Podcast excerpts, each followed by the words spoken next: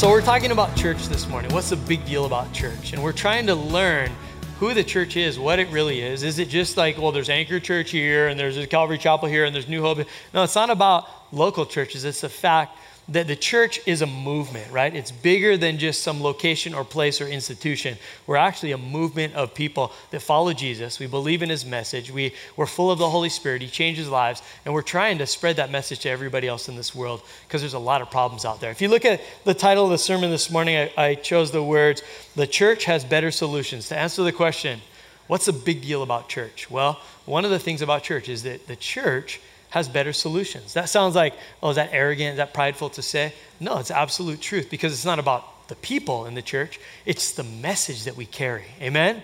That we have a message of eternal life, but more than just eternal life, like accept Jesus, and when you go to heaven, some, you know, when you die someday, you'll go to heaven. It's more than just a message of eternal life, it's actually a message of a better life. That we actually have a message that says, God gives us solutions that are better than the solutions that we come up with on our own or the solutions that are out there in the world. Can anybody agree with that one? Amen. Amen.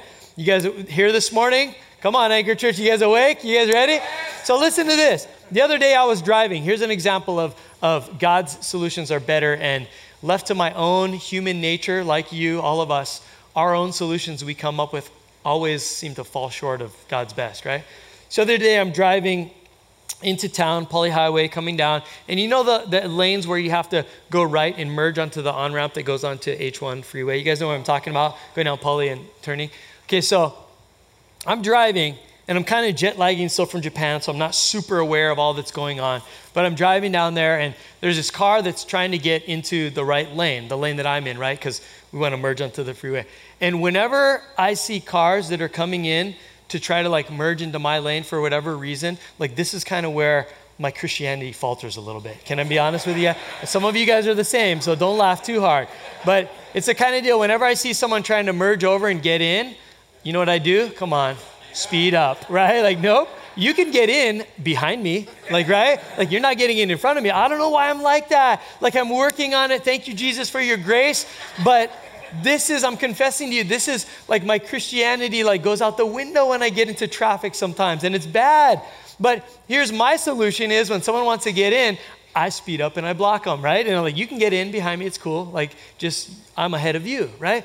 And so as this person is coming i didn't notice because i wasn't fully aware. So i'm just minding my own business not really looking around and whoop they swooped in right on me. I was like oh no. And i like i can feel it already. My solution to that some that type of a situation coming out is usually anger and i'm like and i've got words and luckily my windows are rolled up and you know i'm like ah and as soon as they pull in you know what i see on the side of their car? Anchor church sticker. I'm like hey how you doing? It's all good you know? Because because left to my own nature and my own solutions is anger. And you guys are laughing, but I know some of you guys are worse than me. Like someone does that to you, you don't just get angry, you tell them they're number one. You know what I'm saying? Like, Ichiban, you're awesome. No, that's our natural tendency, and our natural solutions to life's problems fall short. Sometimes they're okay, sometimes they're like temporary, sometimes they're downright terrible. And the church, we should be about having better solutions. I heard to the extreme that Pastor Rob told me a story. Someone in this church said they were driving in Kaneohe and they got into some kind of a conflict or something with another driver so bad that right by Castle High School, they both pulled both their cars over on the side of the road. You know that's trouble already, right? You can't solve it by just yelling in traffic, but you literally have to stop. Car doors are opening, guys are getting out, and the guy was ready to, whatever, his own solution to the problem. And he goes, Oh no, he recognized the guy from Anchor Church. Oh, hey, how's it, bro? Like, oh, back in the car, like, drive away, right? Because it's, it gets so bad on our own, they almost got into confrontation and then they recognize, dang, that guy sits like three rows over from me at 10 a.m. Like, you know, like they recognize them. And here's my point is sometimes we just do the dumbest things because the world has all these solutions. Here's, here's the, the crux of the matter. What I'm talking about today is the world is full of problems. The church should be known for better solutions. Amen? Like we are God's people, we should be known for having better solutions than what the world is all about. Because the church started off as a movement of people that believed in this guy named Jesus Christ. He said, I'm the Son of God, he came to this earth, he not only preached this awesome, new, different, just disruptive message that he actually was a son of God, but he backed it up with miracles. He healed people and he raised people from the dead and he delivered people from demonic oppression and all of this stuff. And people were just were intrigued and they were following him. And then he died. And people weren't unsure what they weren't sure what's going on. Like maybe it's over. Maybe he wasn't really who he said he was. And then the most incredible thing ever happened is God literally raised the man from the dead and he walked around for 40 days around the community proving and showing everybody like it's really me i'm back you guys all saw me hanging on that cross but i'm actually here. I am the son of god. And this small group of people decided we're going to follow that guy. I mean that's a smart group of people right? Anybody that says hey i'm going to die and come back and then pulls it off like i'm following that guy. You know what i'm saying? Like oh my gosh you did that. That's incredible. And so they followed him and then he said i got to go back to heaven. Going up to be with the Father. I'm going to I'm going to get the place ready for you when you come someday, but while I'm gone, I'm not leaving you. Pastor Rob said this morning, I won't leave you or forsake you because I'm going to put my Holy Spirit, the Spirit of the Father, the Spirit of Jesus, in every single one of my followers. And so, this group of people, this church, it wasn't a location, it wasn't just a people group, it was a people that anybody that's willing to accept this message was on a mission with a crazy message that says Jesus is real, he can change your life, he really rose from the dead, and he's got power to do incredible things in this world to save you from yourself, give you eternity in heaven. And they went out on mission and they changed the world. And Paul had, had was, was their biggest hater. You heard about this in, in the message a couple weeks ago. He became the biggest champion for the faith. Then they went around spreading the gospel everywhere, and they had solutions to life's problems that the world didn't have. And then you guys know the fall of Rome came and the gospel spread, and 2,000 years later, we're here in church and we're part of the church. We're part of this movement. And the question is, does the church really matter though? This is what I want to talk about today is what's the big deal about church and do we really have better solutions to life's problems than the world of people around us? Like what if the church ceased to exist today? Like what if God's people just disappeared? And what if man was just left to his own choices? A lot of us would think, well, really, are we making that big of a difference? Like, are we making that big of an impact? Like, wouldn't people just get along okay and they'd still exist and life would still be, it's still sorted out, right? Isn't, isn't human nature good? And I want to kind of answer that question today with scripture, but I also want to give you an interesting example of this guy did this study on Christian, well, he did it on America. He's writing a book. Let me just read you about this guy named David Aikman. He's a former Beijing bureau chief for Time magazine in China. And he's a reporter, lecturer at Harvard, author of all these books. And he was going to write a book on China. He just wanted to write a book like on China, how, they how they think, how they operate, their religious system, economic, everything. And he came across this group of scientists in China, socio-scientists. listen to this, researchers from the Chinese Academy of Social Sciences. They were hired by their government to find out one question. And this is their question what is it that makes America great? Why is America a superpower? They're just trying to figure out China's uh, population is growing. They're taking on global power in, in economics and business and all this. And they're coming to power and they're going, What's the secret sauce of America? Why is America so great? Why are they such a superpower? And we would scoff and we would go, Oh, we're a mess. What are you kidding? But the reality is, we are a superpower in the global scale. And China hired these people to try to figure out what it was that made us such a great nation for the past 200 years or however long we've been around. Now, here's their findings. This is really in, interesting here. This is the quote right from the book. These guys are like, don't mention our names because Christianity is illegal in China. But here's what we found out about Christi- about America. It says we studied everything we could from the historical, political, economic, and cultural perspective. Chinese guys, scientists studying America. At first, we thought it was because you had more powerful guns than we had. Like you got nuclear bombs, you got smart bombs, you got all this really, maybe you're just a, the big bully on the block and that's why you're so great. And they said, no, that wasn't it. Then we thought it was because you had the best political system. Really? Let's think about that one just for a minute. And then they're like, no, that's clearly not it. Um, then it said, we focused on your economic system. But in the past 20 years, the book was written in 2003. In the past 20 years, we've realized that the heart of your culture is your religion, Christianity. That is why the West has been so powerful. Isn't this interesting? That these guys, they're not Christians. They're clearly not. They're from China, communist thoughts and all of this, Maoist, you know, religion and all this. And they're saying, we studied everything about your country for 20 years, and here's why we think America is actually so great.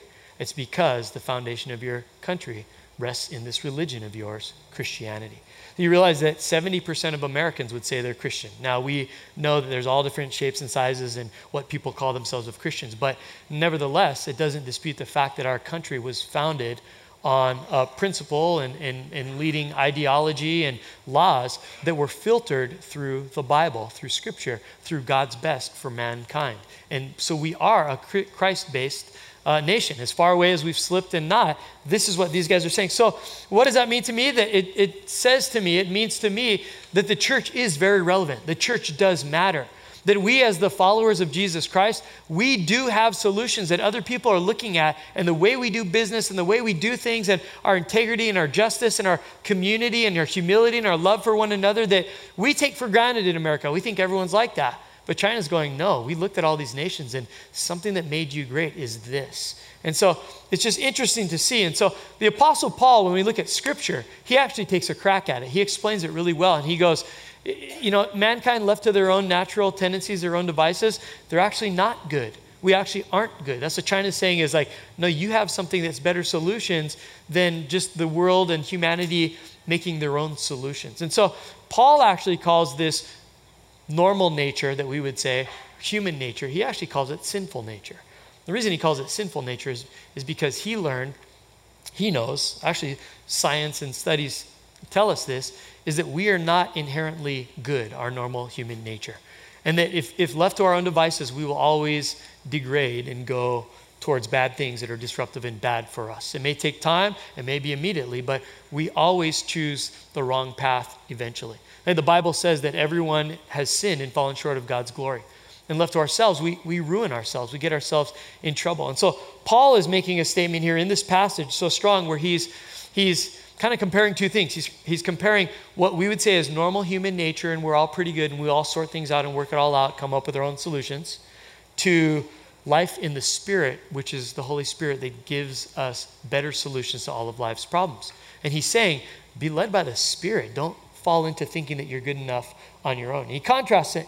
He calls it sinful because the word sinful, like we come to church, we hear the word sin, we think it's like it's evil, it's dark, it's bad, it's the, the worst, it's perversion, it's corruption, it's all of that. It is all of that, but it doesn't necessarily mean evil. What sin really means is, I've told you this before, it's an archery term.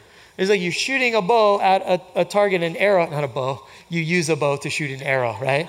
Nobody caught that but me. You guys are slow shooting an arrow at a target and you miss the mark, you miss the bullseye. And sin in spiritual terms is basically is we're shooting for God's best in our life, but we have all chosen to do our own thing and so we missed God's perfection.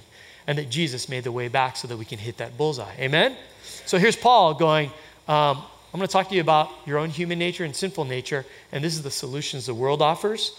But let me tell you what you have, my people, Christ followers, Jesus followers, the church you have better solutions and you need to offer them. So look at Galatians 5. He starts off and he, he basically preaches the main point of what he's talking about in the message today. It says, So I say, let the Holy Spirit guide your lives. Then you won't be doing what your sinful nature craves. Now, it seems like so simple and easy, let the Holy Spirit guide your lives, but this is one that we all struggle with. Because we may say, Oh, I want to try and do the things the Holy Spirit tells me to do. If you say that, you're doing it wrong. If you're trying to do it, because then it's you trying. Here's the key word in this phrase right here. If you have a, a highlighter or a pen or something, circle this in your Bible or in your notes or whatever. The key word in that phrase right there is let the Holy Spirit. Let. You know what let means? It means you have to make the choice to allow God to guide your life. You have to make the choice to give Him permission to do what He wants to do in your life, you basically have to surrender to Him.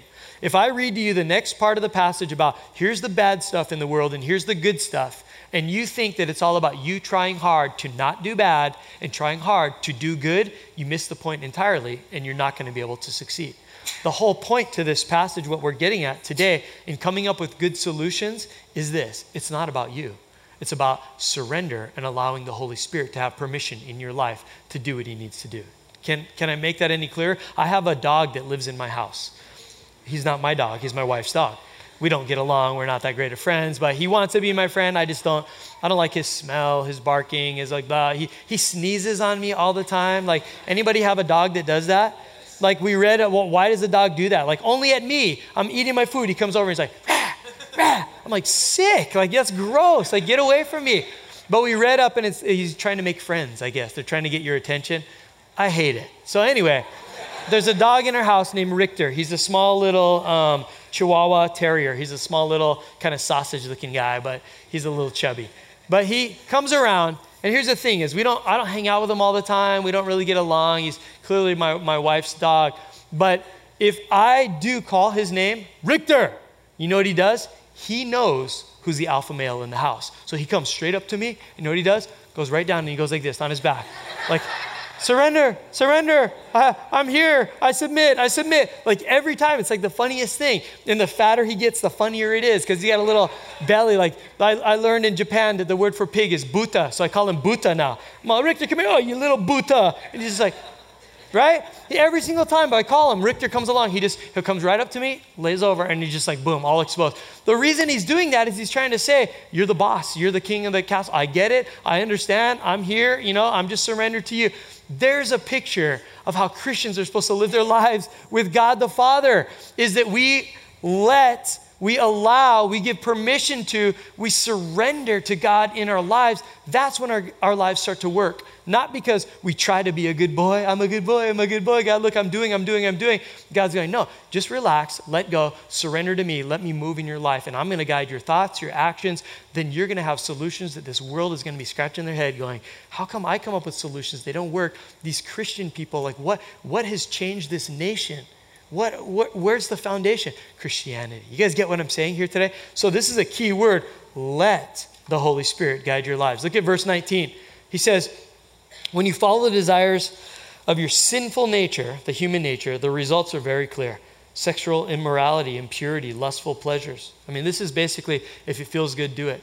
Well, God tells us that, that marriage is reserved for blah, blah, blah, man and woman in marriage and this and that. And I don't want to do it that way because I want to do what feels good, do it right? And God's saying, that, you can do it that way, but that's not the best solution. He says, listen to this. You get led astray. Idolatry.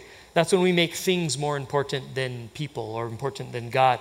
Sorcery, and, and some Bibles might say witchcraft. Really, the original word there is, is the same word that they use for hallucinogenics and pharmaceuticals. And it's saying, hey, be careful of drugs and things that take you out of your right mind. This left to your own devices, you, we want to do all this stuff hostility, quarreling, beefing with one another, jealous of things that people have. Man, jealousy is a big one. It's hard. We don't think it's big, but when someone comes up in the world and they get something and they get blessed, are you the kind of person that is like blessed for them and with them, or you got envy and jealousy?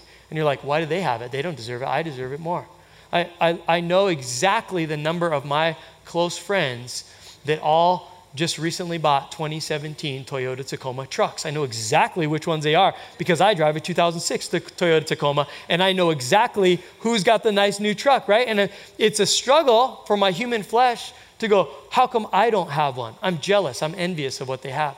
But then the Holy Spirit that's in my life is going, man, I'm so blessed. They deserve that. What a good person. They deserve it. They save for. I get to ride in their truck. I'm happy. I'm fine. My day will come.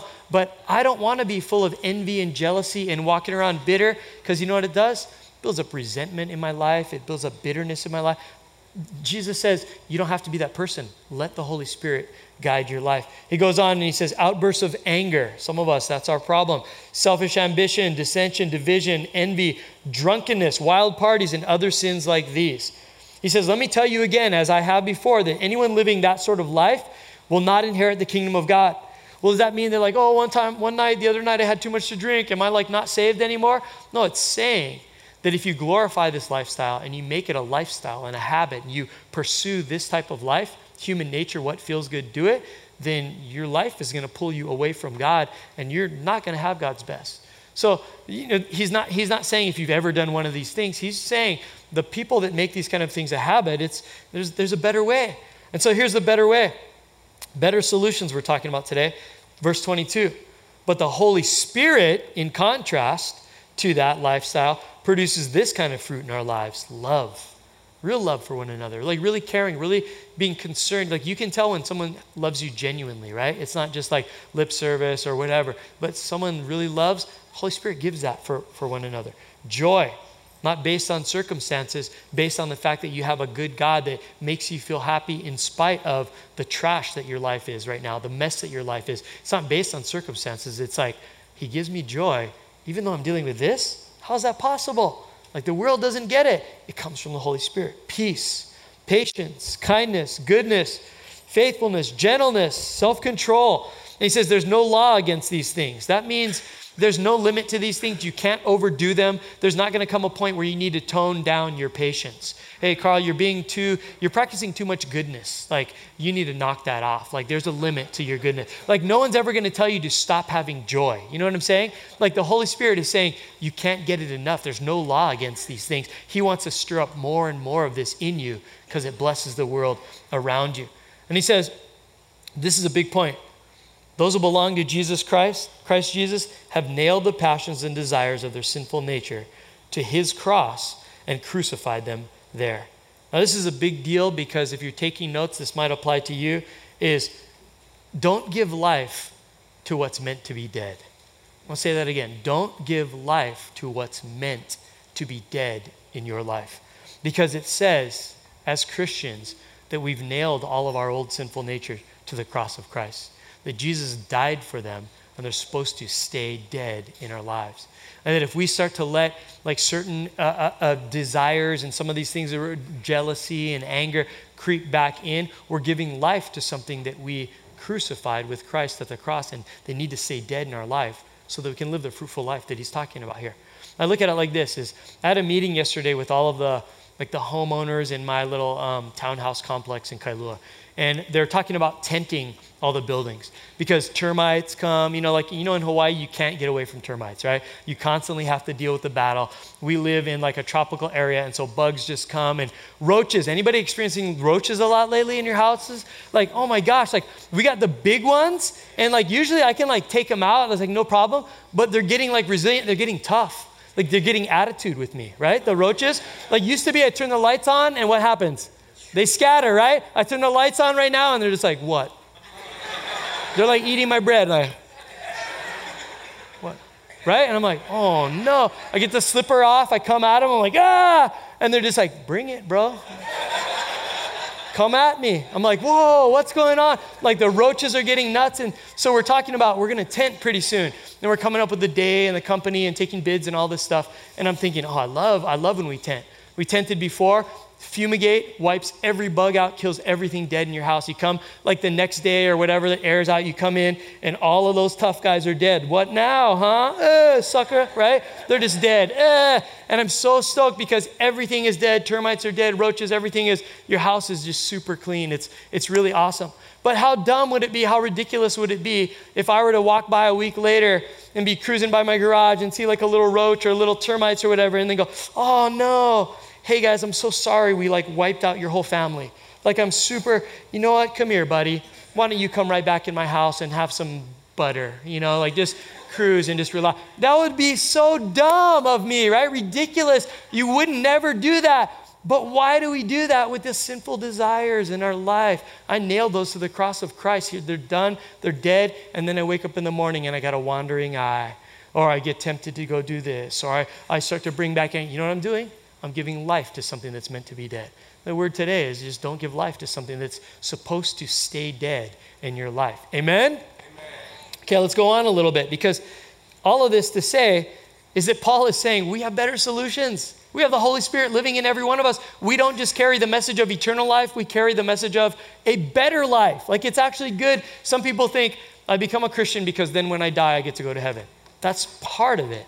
But the other part of it says that we're meant to live a life of abundance, right? John 10 10, the enemy, the thief, comes to steal, kill, and destroy. Jesus said, But I've come to give you life, life in abundance. And that's not just the end of your life, second life, but it's right here and right now. We have better solutions. So I want to give you guys a few contrasting what does this look like in everyday life? I want to talk about a few problems that we all have, that we struggle with. And let's contrast a little bit of what does human nature solutions look like versus the Holy Spirit better solutions in our life.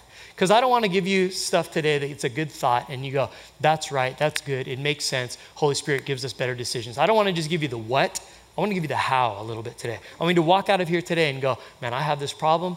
Oh, Pastor Carl talked about that. The word talks about that. This is how I can act it out in my life. Amen? I don't ever want you to come to church and just have learned something. I always want you to come to church with something that you can take home, you can apply to your life. Your life is changed and made better because you interacted with the body of Christ and with the Word of God. Amen? It's supposed to change us, not just like give us good information. So here's the first problem that a lot of us experience is anger. Now, anger, when anger rises up, here's what I think. The, the human nature solution would be that we're going to get revenge. Something made us angry, we're going to get it back, him back, her back, whatever, and we react quickly. That's our natural response to anger. And I think this, one of the things that gets us into trouble most about anger is not our actions or the action of anger, it's our reaction. You guys get what I'm saying? Is like someone brings offense to you, uh, uh, uh, they offend you, they do something to hurt you, and you react wrong. See, I think it's the reaction that's wrong, not the action. Like nobody's walking around all day not most people anyway, just like, I'm mad and I'm just gonna hit somebody.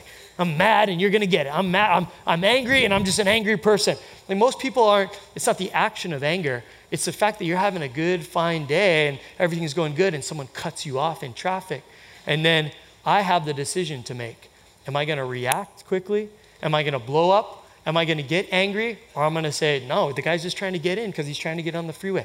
I don't know who that was that had the anchor sticker. You might be here today. God bless you. Like, I'm not mad at you. I'm just letting you know that I have the choice to react. You guys get what I'm saying here today? So, anger, natural reaction is we react on it quickly, and yet here comes a better solution that the Holy Spirit gives. Here's a better solution that the, the Word of God gives.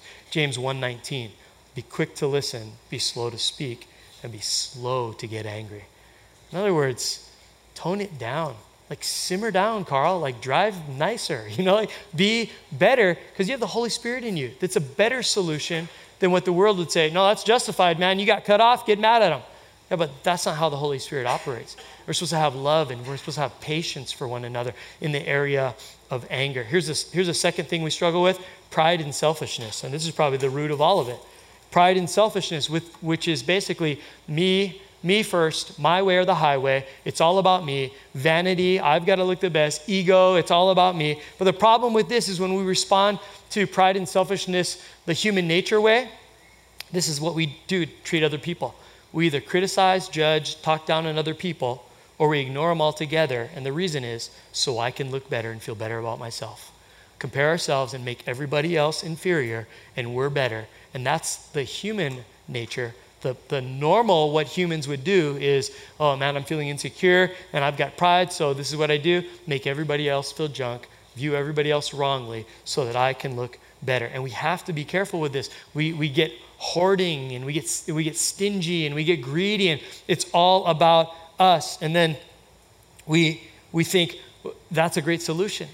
Well, the reality is, it's a terrible solution. People don't want to be your friend anymore. You isolate yourself. Like, like nobody wants to have a relationship with you because you're the God of your own life. You're the best that you can do in your own life. And I read this quote the other day. It was really interesting. It was in a speech by George W. Bush. We haven't heard from him in a long time, yeah? He's like been laying low. I don't know what he's doing, like just hanging out. But George W. Bush, and I'm not going political on you guys. I, am not that kind of a pastor, or we're not that kind of a church. Here's what I believe about church and politics is, is church is here to instruct your spiritual life.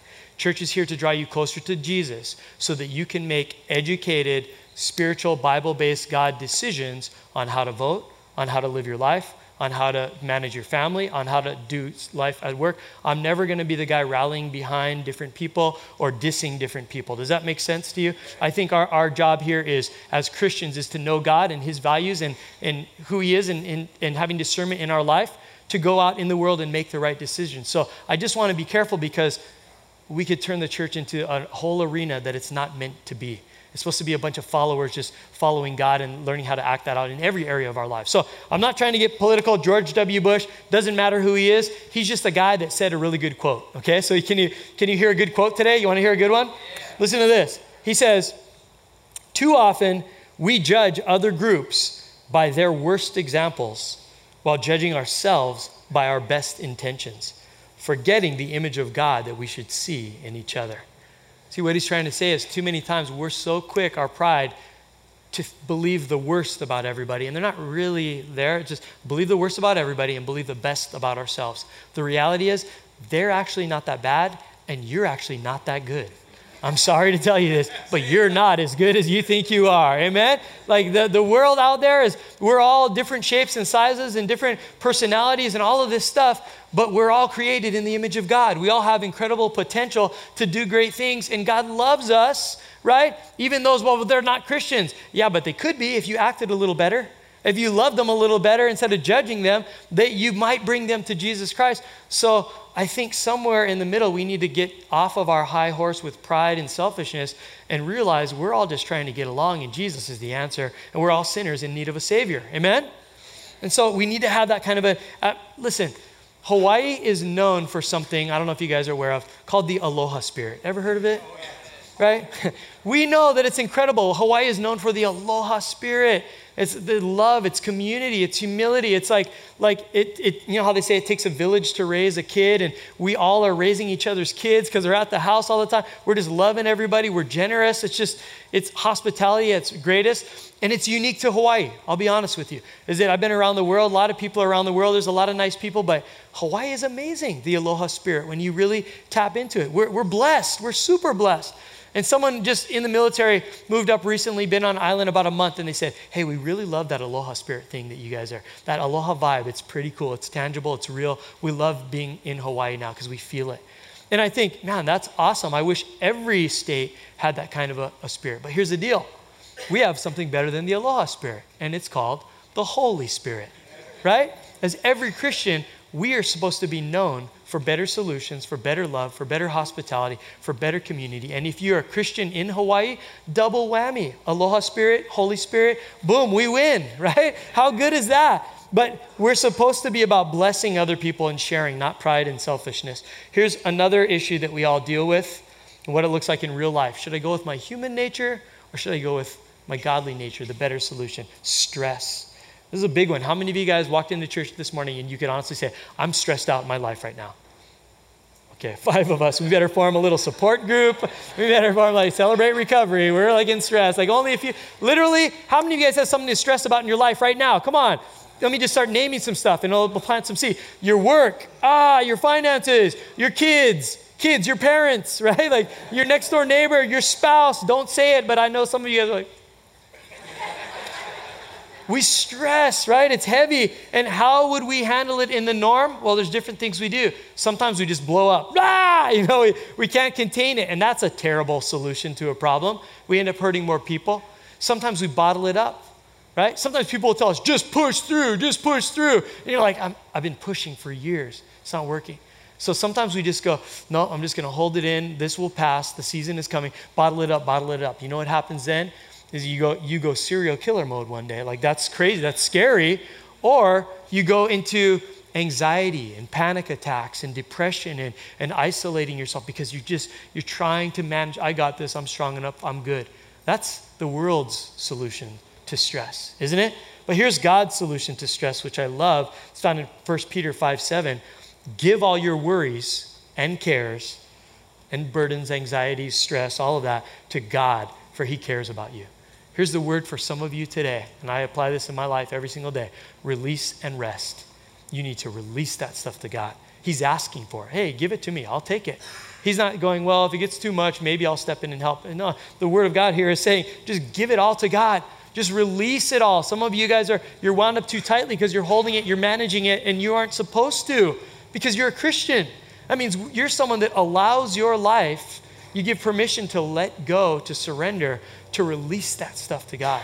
Today, some of you need to go home tonight, get with God in your quiet time, your quiet area, and just go, God, here's all the stuff I've been holding. Forgive me. Just let me give it to you. And just vent to the Lord and give it to Him. And then rest. God's all about Old Testament, New Testament, Sabbath and Selah. Both of those words mean take a break, take a rest, get some time to do the hobbies you like to do, get some time to read your word, get some time with your family, just get some time to rest. That's the godly solutions that you and I need to be living with. But not only that, we're offering the world around us because we, the church, have better solutions. Here's the next one is making mistakes. If you've ever hurt someone or hurt yourself because you did something dumb, you, you said the wrong words, you hurt someone, you offended someone, or you fell into temptation, you did something to hurt yourself and your walk with God, and you know it. And the problem is, is that when we act it out in our own human nature, the kind of answers that we come up with are this denial. This is a big one. Oh, it's not, it's not really that big of a deal. Or we just straight up lie. No, I didn't do that. I didn't do that. Right? You cover, cover all tracks. So, no, that wasn't me. That was the other guy. We lie about it, or we're just like, it wasn't that big of a deal. Don't get so upset. It's minor. It's, I got it. I'm in control of this thing. I can handle it. I can manage it. Right? You hurt someone else. You hurt yourself. You shift the blame sometimes. Well, you started it. Your fault anyway you're more wrong. I'm a little wrong, but no, actually, you're all wrong, right? And we just put it on somebody else. We start building up resentment against somebody else. Then we have to live with ourselves because we can lie to people and we can lie to all those around us, but you got to wake up in the morning and look in the mirror and you know what you did. You can't, you can't hide from God. Sometimes it pulls us away from church, from fellowship. Sometimes we just fall into depression and we start hating ourselves. And this, this making mistakes thing is a, is a big deal. We, we live with shame. And here's a better solution that the Bible teaches us, the Holy Spirit teaches, that we should admit that we've done wrong. Just own it. It's the hardest, scariest thing in the world sometimes to admit that we actually make mistakes. But when you do, and you confess that you've done it, and you actually apologize for it, and then what you start to feel is this freedom, and then you make it better. You reconcile. So you admit it, you confess it, you repent, and then you reconcile it before God. You know that feeling of when you know you did something wrong, but you don't want to deal with it, you, you sweep it under the rug, you walk around all the time thinking about that thing. You're like, ah, you're mad, and you don't know who to get mad at. You know you got to be mad at yourself because you did it, but you're just like, you don't want to even take that, you deny it, you just live with that junk feeling. And the moment, the second you come to someone and you just go, hey, I own what I did, man. I'm, I'm sorry I hurt you the other day. I, I totally see that. I know, here's my reasons why and whatever, but no excuses. Like, I did something. I hurt you. I messed up. I made a mistake. Can you forgive me? The minute, the second, the, the microsecond that you do that, you know what happens? You're lifted. The burden is gone. You're not carrying around the guilt, the shame, the resentment, the bitterness anymore. You're walking around free and you can you forgive me? And then you make it right with that person or with yourself or with God is you become free and you live life freely and lightly. It's, it's, it's, a good thing. That's the solution the Holy Spirit gives us. And in the area of confusion, listen, this is a big one that people in the world deal with. Uh, they don't know what decision to make. I mean, big relationships, big purchases on things, like direction for schooling, education, like, like your career. Confusion is a real deal. And, and human reaction, human natural solution that we're talking about human nature is, is what do you do to get advice? You listen, listen to all kind of random opinions don't you? Like you you want to like hey should i buy this? Should i date this person? Should i do this? And you just start listening to anybody and everybody because you don't know who to believe and you're watching like the, the guys on TV with the like the self-help programs and buy 18 of my books and CDs and, and like I'll make you like me a millionaire and you'll make all the right decisions. And you're like well okay I'm gonna sign up. Here's like $400 or, or whatever. You listen to your friends giving you advice or you, you read articles or the media is telling you one thing or not. And you make random weird decisions because you're confused or you get led by emotions you make wrong decisions because you're confused because it's whatever you're feeling at the time. Anybody in here, would you say that you're an impulsive shopper? Anybody? Come on, you walk into Target for like a loaf of bread, you walk out with a moped. Like, well, I don't I don't even know. Like, what? How, how did this happen, right? Like, you're impulsive. And I think that we got to be careful because we date impulsively. Oh, but the girl's so so hot. So, yeah, we totally hooked up, and that's my girlfriend now. Oh, what do you guys have in common? Hopes and dreams? No, I don't know. She doesn't really even talk, but she's super hot. Like, what? Right? Confusing. We like make dumb decisions, impulsive shopping, things like that. Here's the solutions that the Word of God gives us, the Holy Spirit gives us. Romans 12, 2. Don't copy the behavior and customs of this world, but let God transform you into a new person by changing the way you think. There's that word again, let. Let God transform you into a new person by changing the way you think. Then you will learn to know God's will for you, which is good and pleasing and perfect. See, God's solutions are always better. You're a carrier of God's solutions. We have the message not just of eternal life, the message of a better life, not only for our sake to live out, but we impact the world around us. That's what China says about the United States. It's your Christian stuff, that, that Christian deal that you do. It's, it's made a difference in how great you are. But here's the greatest, uh, to me, proof in my life. A couple months ago, I was driving around my daughter, my oldest, 19, Kylie. And she, I was just talking with her, and I, and I was, I'm really, I watch my kids, and I'm very interested in how they turned out as human beings. Like, I want them to be successful and good and everything. And I, I scratch my head sometimes, and I'm like, I was a youth pastor for like 15 years. Like, I know how teenagers are. So I asked my daughter, I'm like, how, how come you and Isaac, Isaac's 16, she's 19, how come you guys are good kids? Like, what's going on? Like, how did that happen? Like, what can you tell me? Because I see you, the way you interacted with each other and your friends, and they're not perfect, and I'm not, you know, I'm not trying to preach like, I have perfect kids. But to be teenagers, where they're at in life, to not have struggled with all the stuff that teenagers normally struggle with the extra stuff, the, the, drugs and drinking and partying and girls and guys and sleeping around and just doing all, there's just a lot of stuff. And, and just, I know I was a youth pastor forever. I, I counseled so many kids and their parents against all this. And I'm like, how did you turn out? Because pastors' kids generally aren't known for being the best kids. You guys know that, right? Like I, am living proof, right? Like I was a teenager once, and and it feels too much like oh the religion and this and that, and so you rebel. And so I asked her, I'm like, uh, how come you guys aren't like that? Like I, you're awesome. I'm like so thankful. I'm like blessed. You love Jesus. You're active in the church. You're actually just good. You're the kind that the parents are all calling us and saying, I'm so glad that my son or daughter is friends with your son or daughter. I'm like, well, how did that happen? Because I don't think I'm the greatest parent in the world. I'm really not. And, and Kylie said, Oh, yeah, Dad, you're not. Like, oh, thank you. but she said this She goes, But you weren't the kind of dad that forced like Christianity on us, religion. And, and look, to each his own, everybody raises their kids different, personalities, households, I get that. But she, for her, she's saying, You didn't force us to do like 20 minute devotions every morning, and you never made us do all of this, and you never forced us to do this. You and mom just like, you did ministry and you just, you lived your lives as Christians. Like what you taught, like you actually lived it out. And we've had some problems in our family, and we went through some really rough seasons. And she said, Me and Isaac just like watch the way you handle it, and you guys always pray, and we get into fights, but everybody always makes up, and God is the answer, and we pray a lot, and miracles have happened in our family, and we've seen it, and we've known it, and we know that you love God. And basically, what we're saying is, like, we see that it works. Like Jesus works, Christianity works in your life. And we just, Isaac and I both love Jesus and we want to because we've seen that it works in our family's dynamic. And that, look, I could, I don't want to say it this way, but I could almost care less about what everybody else thinks and the uh, influence I have on everybody else. If I can't influence my kids in the right direction, that's the most meaningful thing to my, my life. So just that conversation I had in knowing that my kids say, We've just saw you and mom work it out and you lived it. And God works. Like we have better solutions because of Jesus. If I can say anything to you guys this morning, is just remember that the world is full of all kinds of problems and it's got all kinds of solutions. But you, church, you individual followers of Jesus Christ, you have better solutions. And you need to start taking them on your own life, but you can change the lives of people around you as you share those solutions. Is that a good word for you this morning? Let's bow our heads, let's pray. Lord, thank you for a good word. Thank you for the encouragement, God, that we have a job to do. And Lord, that we can say it without pride or arrogance that we have better solutions to life's problems than the world around us seems to offer.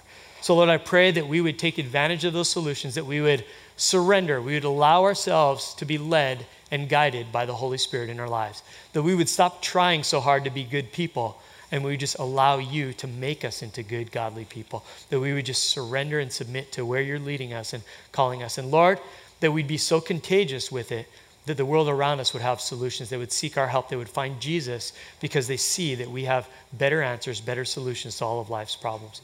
Thank you, God, for this word this morning that I pray would encourage a lot of us and challenge us to action. And I want to pray right now for a few people in this room. A lot of us, we already know Jesus. We know the goodness of letting the Holy Spirit control our lives, and we've been followers of Jesus for a while, but maybe some of you in this room today, you've never been a Christian before. Or maybe you thought you were, but you're not really sure. Or you've heard about God, but you just, you don't know for sure.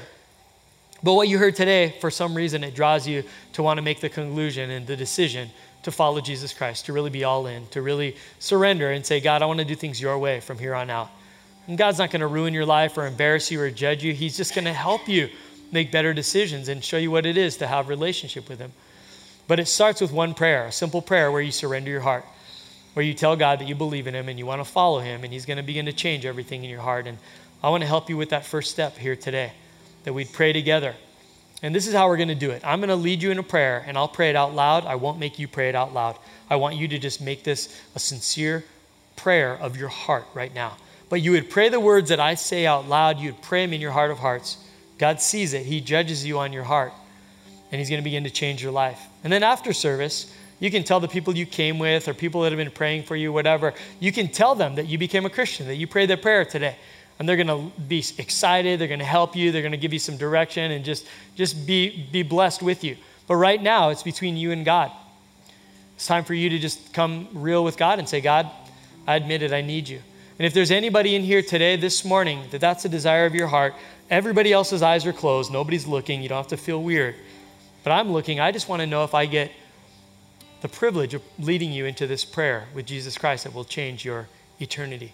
And so if you'd like to say this prayer with me, everybody in the room, or even if you're in the, the parents' room, someone sees you, or you're sitting out there in the courtyard right now, someone sees you. But if you want to pray this prayer with me right now, would you just raise your hand and say, Pastor Carl, I want to pray this. I want to become a Christian. I want to really know Jesus here today. Is there anybody here today? I'm looking around for hands going up. I see some hands back there. Thank you. Anybody else? Anybody else got a hand that you? I see a hand right over here. I see you, ma'am. Awesome. Best decision ever. Anybody else in the room as I look around? Okay? I saw a couple hands, and there may be some of you out there, or even online watching this. But here's the prayer I want you to pray. I'm going to say it out loud, and I want you to just join with me in your heart right now to God. Here we go. God, I'm here today and I realize that I need you in my life. I want you in my life. I'm tired of living life controlled by my own human nature. Lord, I want to be controlled by your thoughts, by your Holy Spirit, by, by better decisions and better solutions for all that's going on in my life. I'm tired of carrying the burden on my own. I need some help here. Lord, I'm telling you right now that I believe in who you are. I believe in you, Jesus. You came to earth 2,000 years ago. You told us about God and how to have a relationship with him. You died and you rose again on the third day by the power of God in you. So, Lord, I believe in that message. And I believe that you've given us the Holy Spirit to help us in our lives where we fall short. So, Lord, I'm telling you, God, right now, I believe in you. I believe in Jesus. I believe that you're making me into a new creation. And Lord, as I surrender to you, as I read my Bible, as I go to church, as I get water baptized, as I receive all that you have for me, that you're going to you're going to accept me as I am and you're going to change my life and make it better not just now, but for all eternity in heaven. Thank you for being my God from this moment and help me follow you the best I can with your help. In Jesus' name we pray. Amen. Amen. Can we praise God for the people that did raise their hands?